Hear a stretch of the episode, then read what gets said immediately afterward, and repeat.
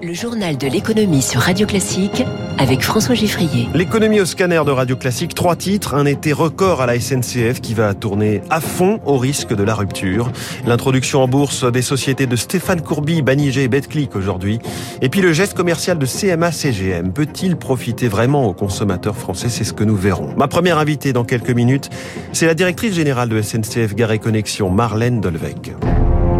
Radio Classique. Journal de l'économie qui démarre justement avec billets et bagages en gare puisqu'on y attend un million et demi de voyageurs ce week-end.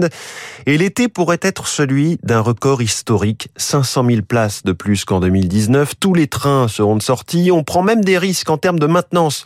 Euh, c'est ce que disait le PDG de la SNCF Jean-Pierre Farandou. Qu'en est-il exactement Émilie Vallès? 800 TGV et intercités vont circuler tous les jours cet été, 14 000 trains régionaux, soit la capacité maximale.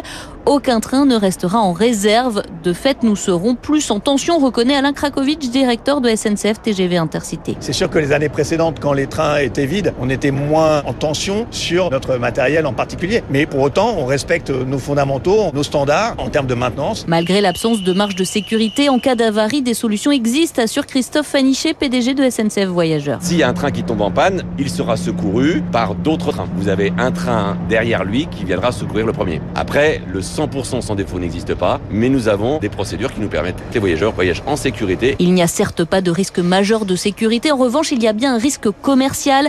Alerte de son côté Laurent Brun, secrétaire général de la CGT Cheminot. Quand on aura une panne, ça va être le chaos, parce que effectivement les trains sont complets, donc on va bonder les trains restants, mais ça, ça génère aussi des retards. On a du matériel qui est très sollicité. Il peut y avoir de la pagaille à cause de l'infrastructure.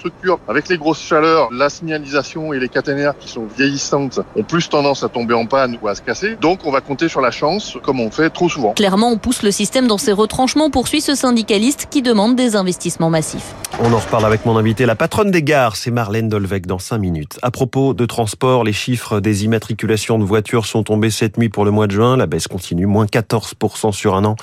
Et sur les six premiers mois de 2022, c'est moins 16% par rapport à 2021. C'est l'actualité du jour à la bourse, en l'occurrence la bourse d'Amsterdam, l'introduction de Banijay et BetClick. Bonjour Eric Mauban.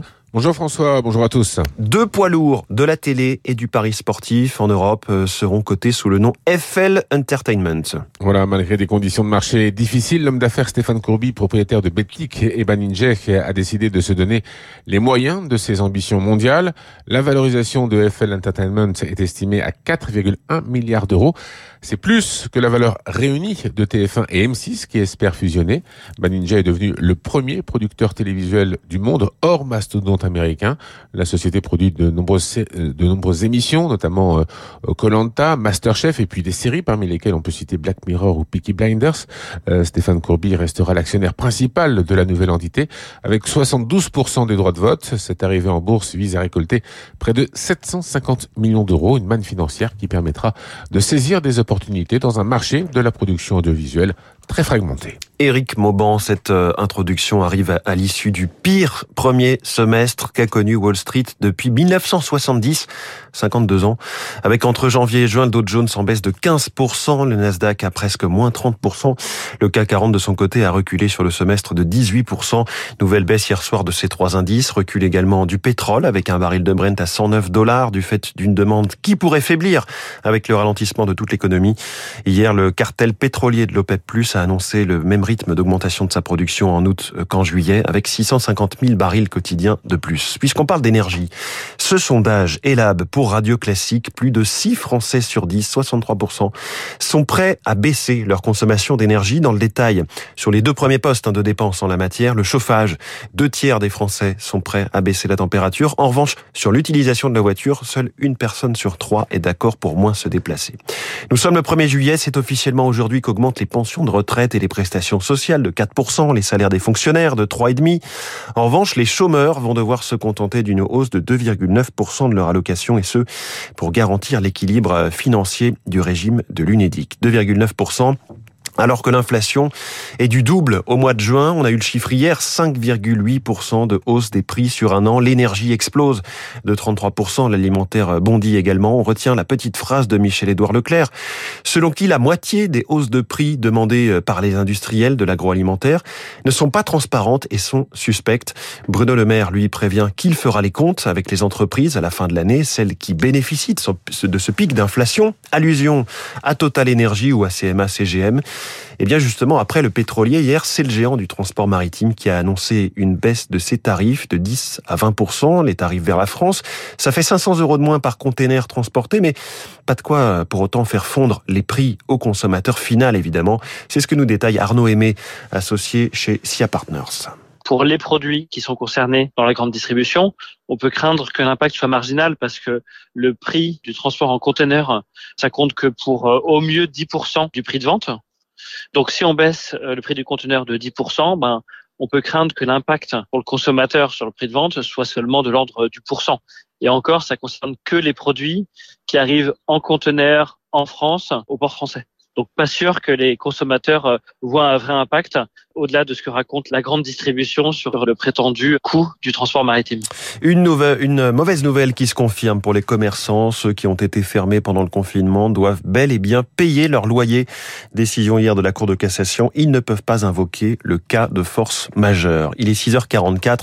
Trois informations économiques en bref. D'abord, la Grèce qui confirme son intention d'acheter des F-35, avions américains, en plus des Rafales dont elle vient de passer commande.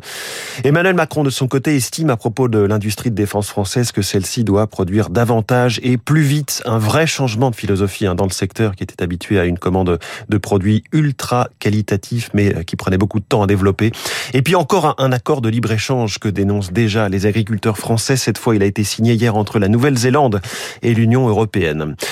Tiens, ça aussi, ça s'exporte, mais ce n'est pas délocalisable. Le Tour de France, 109e édition, départ aujourd'hui, et on peut s'interroger, malgré les affaires de dopage qui peuvent durablement entacher la réputation d'une marque, on pense par exemple à Festina, qu'est-ce qui fait courir les sponsors? Réponse de l'économiste Maxime Combe. Ça rapporte beaucoup. C'est une exposition mondiale qui coûte euh, très très peu comparé à ce que peut coûter par exemple le foot. On a maintenant des grosses entreprises qui veulent sans doute verdir leur image. C'est le cas d'Ineos qui est dans le parapétrolier. C'est le cas de Total Energy pour la France ou c'est le cas de Citroën qui ont repris également de grosses équipes. Et en fait, ça leur coûte extrêmement peu cher. Et le vélo a aujourd'hui une image, en plus d'être l'image d'un sport populaire, c'est un sport qui véhicule une image verte. Donc du coup, il y a certainement du greenwashing aussi pour un certain nombre de ses sponsors. Voilà pour le Tour de France qui part aujourd'hui. C'est aujourd'hui aussi que se termine une époque, celle où demander l'heure à son téléphone, c'était payant. Au quatrième top, il sera 18h29 minutes. Voilà la sentence des, tops de l'horloge parlante, le service de l'horloge parlante qui s'arrête. Orange y a mis fin cette nuit après 89 ans de bons et loyaux services. Ça a été euh, évidemment euh, rénové plusieurs fois. Il faut dire qu'aujourd'hui, l'heure s'affiche sur nos téléphones, généralement synchronisée automatiquement sur Internet. Le 36 99, c'était ça le numéro, ça coûtait 1,50€ l'appel, hein, tout de même pour, euh, pour connaître l'heure. Et pas besoin d'attendre le quatrième top pour vous dire qu'il est 6h.